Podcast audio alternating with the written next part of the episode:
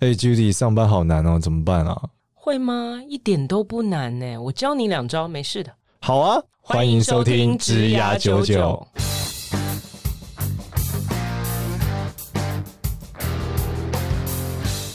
欢迎收听职涯九九，这是由领袖一百职涯贵人引入计划所制作的节目哦。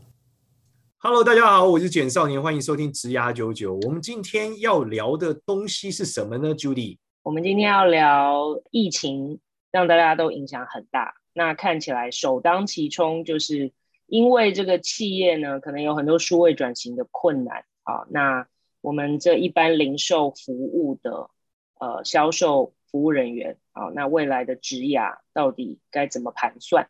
哇，这真的是影响很大哎。对，因为你像我们讲这种呃实实体通路，以前有很多销售员嘛。嗯那这些销售员因为这次数位转型的影响，估计这些销售员的影响会更大，对吧？就是其实有些人如果建立了数位习惯，搞不好他就不到线下消费了，所以这些零售员的工作感觉上会受到很大的冲击。哎，那他们我觉得应该非常大。嗯，他们本身得这么自处啊？我觉得这段时间可能你还真的得熬过去，因为一时半刻，不管是企业或个人要转型，可能都很困难吧。所以其实。像我最近就不停的接到永庆房屋的电话、简讯来，然后我觉得真的很夸张。我之前可能有跟其中一两个人呃有联络过，然后你就会发现呢，永庆房屋突然之间所有的分店，所有你不认识的人都打电话给你。然后我有一天真的超级火的，我就想说，哎，你们公司是怎么样？就是只要进了系统以后，所有的人都可以打拿起来。我说我有我认识你吗？我有说我要北投的房子吗？就是很夸张，你知道吗？就是好像有一种，哎，我不是北港，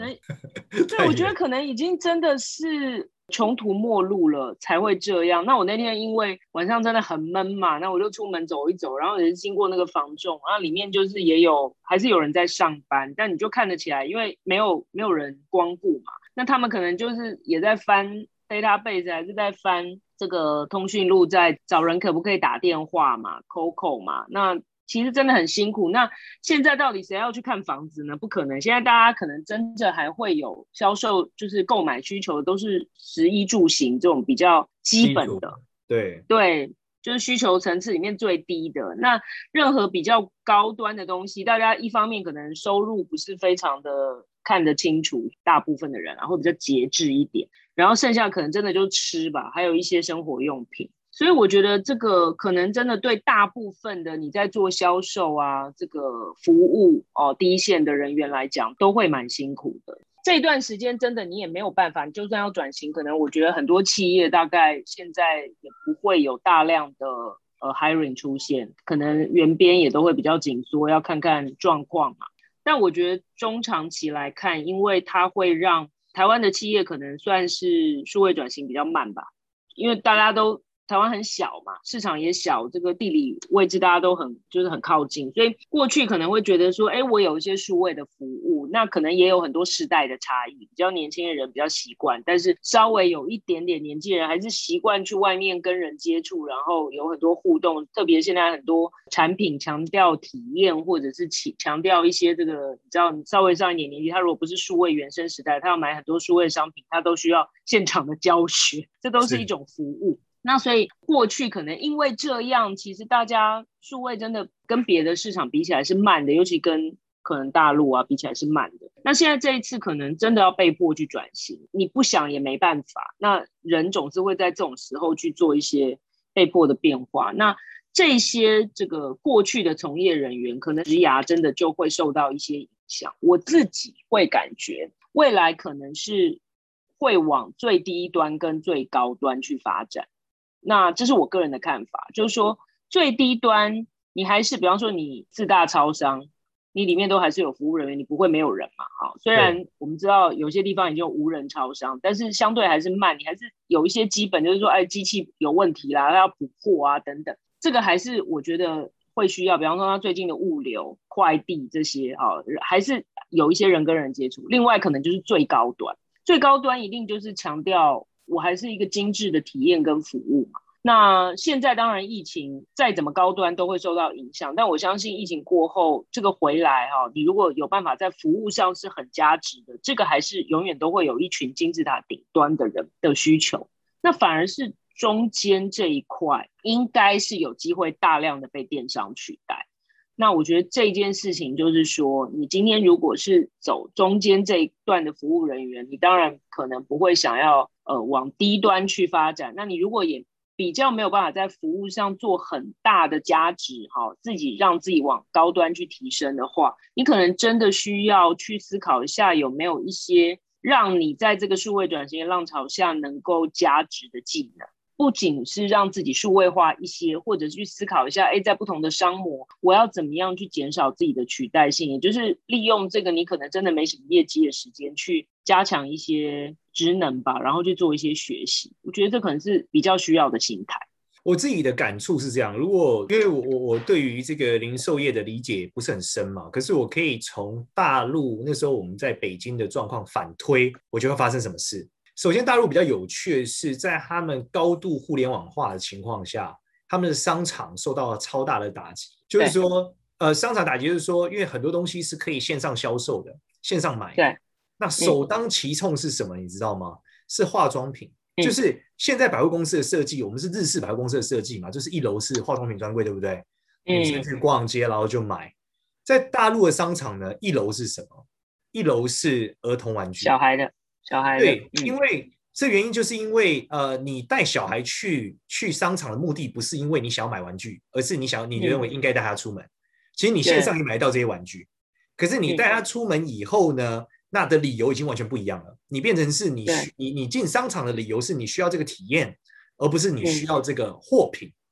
那我觉得是第一个改是改改变，所以所有的零售业者里面，它有很大的一个端点，从销售转换成了服务性质。那这件事也就是说，体验变成了整个零售业的关键，而并不是销货。那这个点跟 Apple Store 一样。对，那这个店我这个点我觉得很很符合符合你讲，就是说更高端和更低端。那在大陆可能因为虽然他们不是因为疫情而转型，他们是因为数位转型的速度很快。那他们转的很快之后，发生一个更有趣的现象，就是说。啊、呃，餐厅一样，像你讲的，就分成最高跟最低。呃，最低的部分基本上中间以下全部都是被呃外卖给解决了，所以就是 maybe 像我们台湾的 Uber 或是 Foodpanda。那这时候外卖经营成为了一个显学，所以他们开始变成是有专门的线上的运营公司。就是说，以前餐厅餐厅行销在整个行销的呃整个产业里面，我觉得是很小的一块，尤其是餐厅的数位行销更小一块，因为我开在这里有人来吃嘛。我也 OK，可是当整个外带文化一爆发了之后，大家发现我可能线上外就是外卖的 drive 比线下的 drive 大非常多的时候，他们开始了有这个线上的餐饮经营，就如何经营外卖的这个，不管是外卖型的公司，图样跟整个菜品的设计、口味的设计都很大变化。那这是属于云端厨房。对，所以你往低的走是这样，那往高的走之后，出现另外一种是高端餐厅。那这种高端餐厅跟以前的高端餐厅业也不一样哦。就是说，以前的高端餐厅可能还是以我们常听到什么像卢斯葵，对吧？或者是这种高端日本料理，它是你到现场的体验，是因为你的米其林几星，然后体验怎么怎么样。但他们其实会是变成是转型成为所有的高端餐厅，不是只有高级的服务，而是配合商场上的样式做改变。就是因为大家到了商场的目的已经是体验了，那它的从商场的体验的环节开始，就会有所谓的商业综合体餐厅。它就会变成说，我今天餐厅可能不像以前一样，大家到了餐商场之后吃饭是个附属，其实不是，是我到商场吃饭是为了一个体验，所以美食街的逻辑将会被外卖、外外送等等取代，外送可能还是吃的所有事情，那会出现很多新的样态，是它的体验为主导，例如它很美，例如说它很新奇，例如说它的它已经不只是服务，或它的零它的零售员可能就会很像 maybe 像迪士尼这样。就是他已经不是卖东西给你了，他还有一个 IP 的概念，像迪士尼的这个销售员讲话都很浮夸嘛，就是像米奇一样，嘿、嗯，什么哈哈喽，就类似这样。所以我觉得就是有玩乐性质啦，就是然后可以拍照打卡，是需求很强。对，就是而且你的啊，你的线下的线上行销需求变得很强，你甚至很多服务都是很视觉化的体验，已经不是像以前的时代在餐厅上的改变。所以我认为零售。很大一块的转型是第一个点是这样，就是它在整个商业体里面的转型，我觉得会是这个方向。那第二个转型是我发现，因为其实这些呃，我们所谓的销售员，他们其实都是啊、呃、很厉害的 sales，对不对？一线，尤其是人对人的 sales，他们不是那种的高科技，但他们很擅长于人对人，所以我觉得他们会进化成什么？就是团妈跟微商的数量会增加很多，因为因为这种东西就是有一些货，它线上就是不容易卖，它就是得揪，或者就是得线下推。而这个使用习惯，当随着整个电商化出来之后，大家习惯线上交易的时候，会产生一个信任成本。而这些人他们很善于跟人跟人之间建立信任，所以他们最后就成为很小的一个呃，我们叫做微商吧，大陆叫微商，台湾可能 maybe 类似直销个体吧，就是小型的这种直销个体。他变成说，直销这件事不只是发生在以前的直销体系的金字塔。可能会进化到连卖任何东西都开始出现这种小型个体的卫星销售员，他手上可能掌握了 maybe 三十个到五十个客户，很忠诚的跟他一直买，而你可以因为去中心化的情况下，他开始直接直销的供这些人，但他的结账跟出货都是电商的做法，就是说他结账可能还是通过一个 link，他出货也是通过一个 link，但是他的所有推销的过程都是这个人来做这件事情，这是我的一些看法。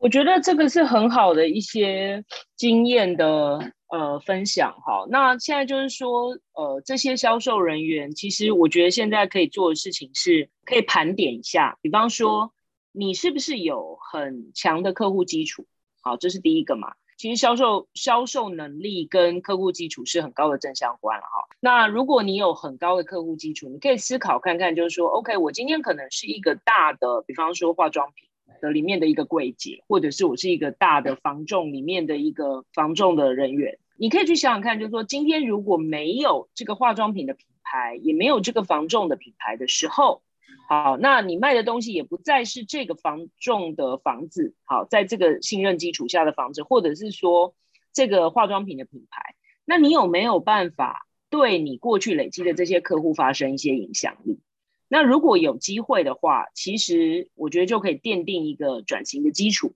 好，这些人是信任你，而不是只是你是依偎在依附在品牌下面的一个一个人员嘛。哈，这个是可以去思考，就是说转型可能它不是一个一天两天的事情。第一个，你先盘点你的客户基础是不是有办法被移动。好，如果没有的话，你可能趁这个时候呢，没有人会想要线下买东西，但你可以经营一些客户的关系，好，嘘寒问暖啊，看看在这个时候大家需要什么。我像我那天看到这个有一个餐厅哈，它当然整个内用都已经结束了嘛，好，那现在就是外卖。那外卖呢，因为过去可能都占整个餐厅的这个销售额是比较低的，所以呢，它现在外卖就算翻了八倍好了，但是可能还是没有办法抵。过去的这个整个业绩，他还是亏钱，但他现在做什么事情呢？就是有单就送，并且呢，有的住的比较远的，竟然会要求说，可能跟他吃了很久是常主顾客，就是说，哎，那既然你跑一趟，你可不可以顺便帮我带一包卫生纸，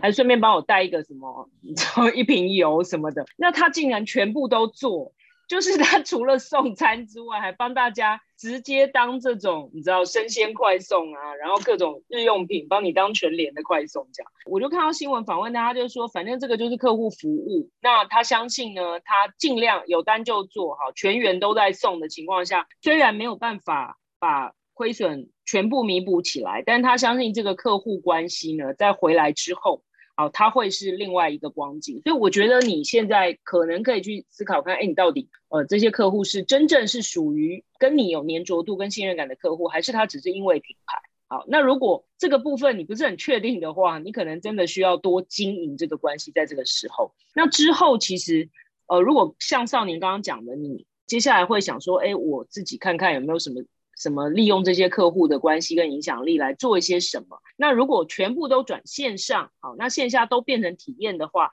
那你可能就要开始思考说，哎，我到底在体验上是不是有一些附加价值可以提供，而不只是纯交易性质的。大家信任我啊，那以及我有什么样的体验可以带给客户？好，这个是我觉得以后可能很关键的。那第三个就是说，如果整个交易都是转线上，那你可能也要。呃，学会一些数位相关的技能，好，包含你怎么在数位上，好，你还是要新的获客能力嘛，发挥影响力，以及甚至一些数位的工具，好，你要怎么用？其实呃，我相信很多在台湾开团购啊，所谓团妈啊这些的直播主什么的，其实他们都是像像现在那个什么海产也都是在直播哈、嗯。那过去可能也都没有这个问题嘛。那我我相信，那你说大家不会去渔渔港嘛？现在还是会去嘛？那它就是一个体验，但是它可能在平常的时候，哎，反正这个这个这只龙虾跟这个鱼，我我不需要，我当我相信你的时候，我我在荧幕上看看，大概知道多少钱。你如果可以送来，我不用每个礼拜去渔港，我都可以吃到很新鲜鱼。但我三不五时可能还是想去体验一下。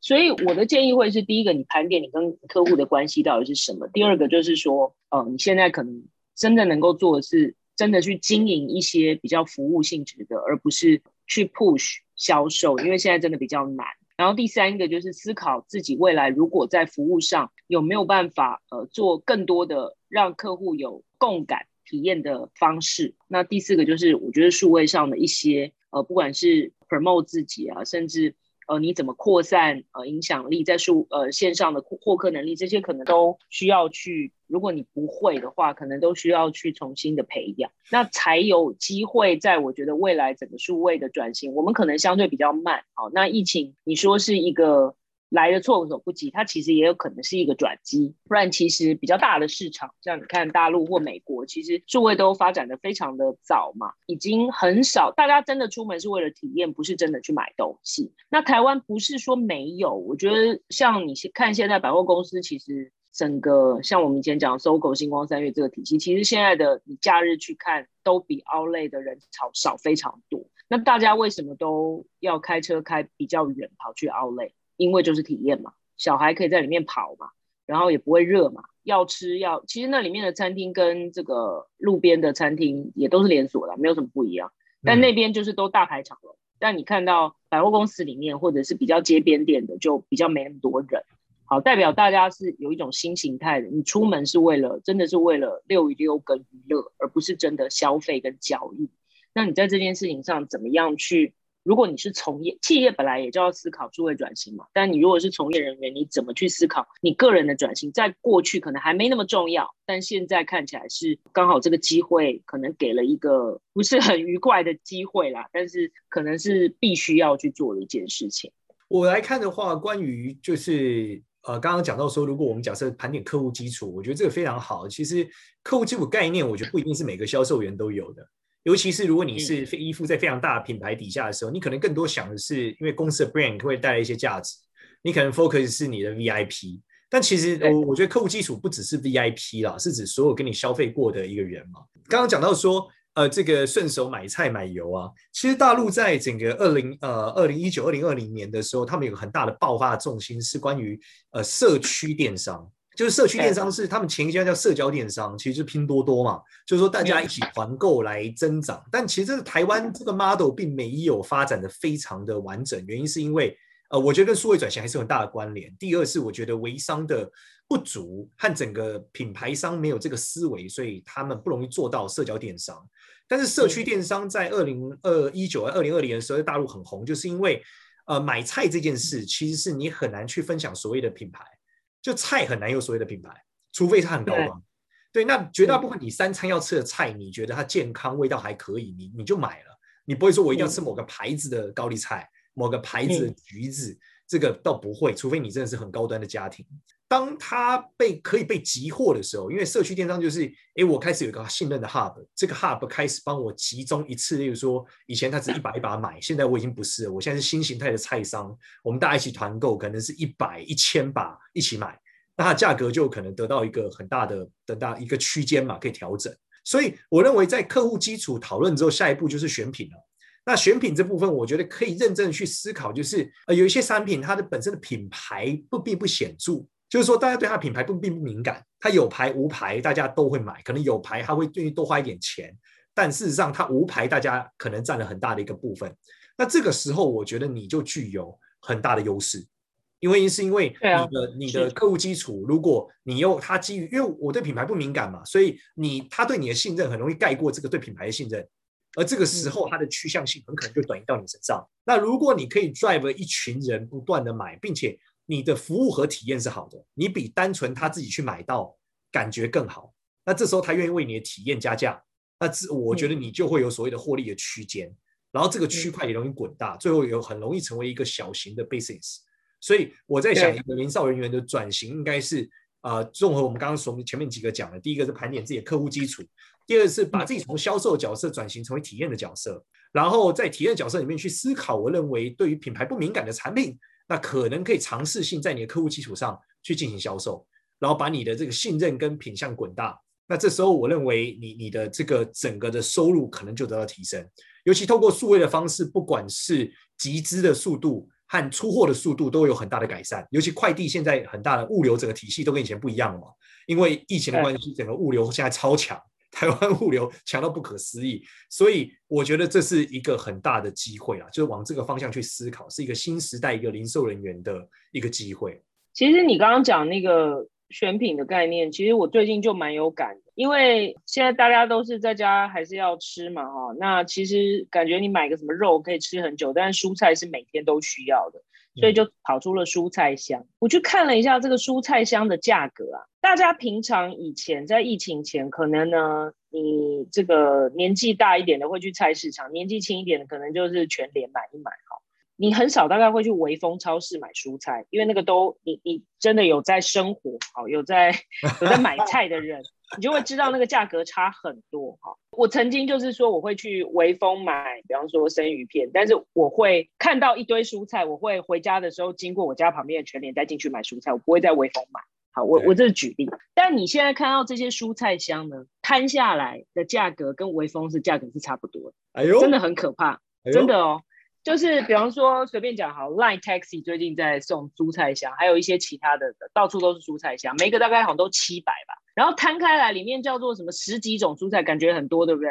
其实呢，里面大概就是有一些什么洋葱啊，这个就是根茎类的，真正叶菜类可能就对三四种。我想我想七百块。然后呢，我同步比方说问我妈妈，她呢就是跟菜市场很熟。然后他就跟菜市场说：“哎，你每天收摊以后，你先帮我留，收摊以后呢，帮我送到我家来。你知道一盘五十，他买一样多的量，大概只要两百多。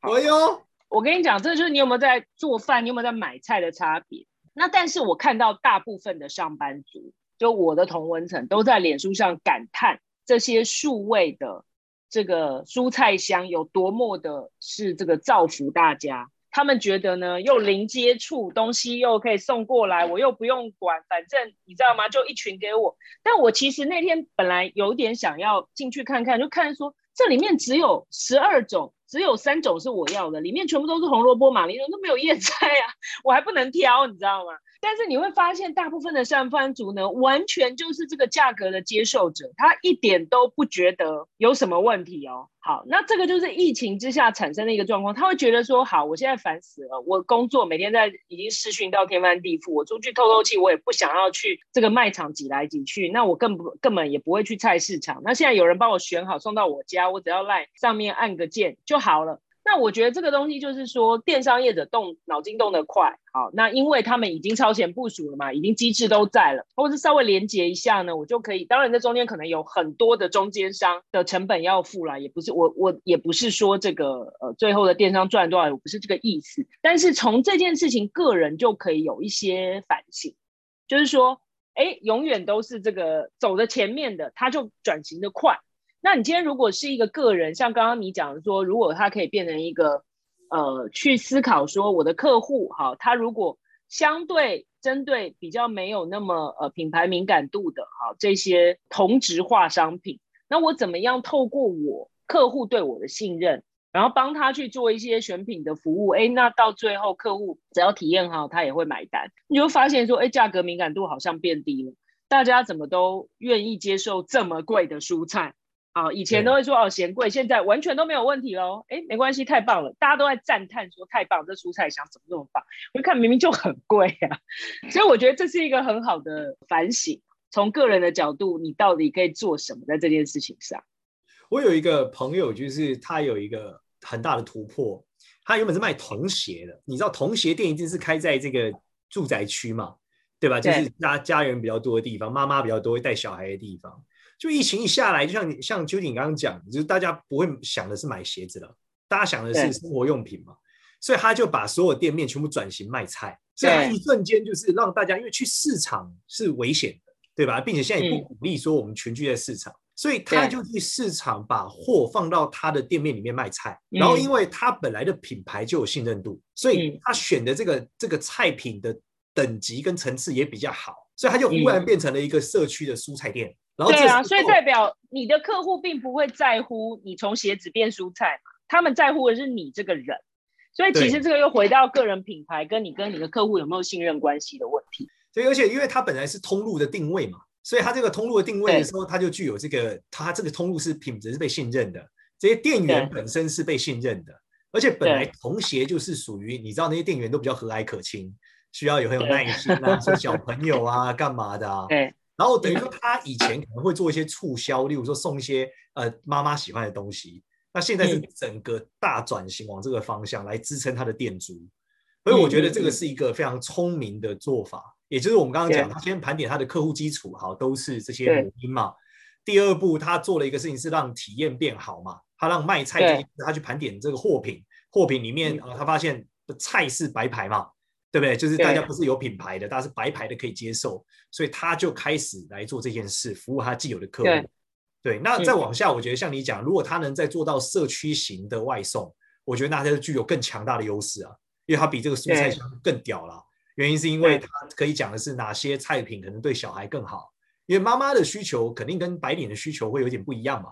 那像我，我就我老婆就是整天会希望我儿子要吃什么，要吃什么，要吃这个，要吃那个，对，管理很多嘛，然后营养要平均嘛，所以要长小孩要长，那我觉得它的价值就出来了。那搞不好就成为了一个全新的一个呃小型的蔬菜的超市，而且是这个儿童的蔬菜超市。那我觉得它这个家庭蔬菜超市的定位出来之后，整个就不一样了。对，那我觉得其实我们今天想要跟大家讲是说，一般来讲，零售的销售跟服务这样子的工作呢，在整个职场上是被过去被定义为好像进入门槛是低的哦，你只要肯拼肯做。好，那反正因为大家都是有这个消费的需求哈，那通常你如果加入一些比较大的品牌啊，客户的这个自来客的基础的话，啊，感觉好像不是一个太困难的事情。但我觉得在疫情之下，会让大家呢有被迫要去思考一些不同的可能性，不然真的很有可能因为这个疫情海啸一来就被淘汰。那怎么去思考？就是回到我们这个所谓销售的本质。销售的本质其实就是交易，再来服务，再来体验。那现在就是说，交易呢，它可以完全的电商化。那如果你在这件事情上还不能够理解的话，那需要赶快去补强。那服务这件事情呢，它必须要非常非常的个人化，也就是说，它不是依附在品牌，而是根据你个人提供给你的客户的服务。也就是说，你要把你个人品牌化。那再来就是体验，你怎么样在体验上去创造差异化？如果你有办法在交易的电商化、跟个人的品牌化、跟体验的差异化都去思考，呃，你跟别人的不同的话，那我觉得其实是回到销售跟服务这个第一线的工作的核心去思考哦。那其实你的职涯就会有办法升级。那疫情再怎么样，我觉得都会过去。你想办法去补强跟让你自己升级之后呢，其实。你在这样的一个我觉得万年都会存在的产业里面，其实你要掌握它的核心，你还是有办法回来很强大的。嗯，好，感谢 Judy。我们今天既然在一个这么难聊的主题底下，我们都可以聊，真的很难聊哎、欸，真的是 非常。但是我觉得真的要帮大家这个加油打气，真的非常非常的辛苦。希望这个过程除了辛苦之外，大家也都能够有一些。机会可以让自己升级，我觉得未来就会百毒不侵了吧。对，好，感谢大家。那喜欢我们职涯九九的朋友，可以加入我们的 LINE 社群。然后职涯九九 LINE 社群里面有很多导师，然后有任何呃疑问，也可以在里面提出。那我们相信导师们都有机会就会呃回答你，那你就可以得到很多收获。同时间，如果你呃有一些这个疑惑，也可能会变成我们的主题，然后让我们来录下一集。那我们今天非常感谢 Judy，谢谢大家。谢谢上面，谢谢大家。Apple Podcast 上给我们五星好评，谢谢，拜拜，拜拜。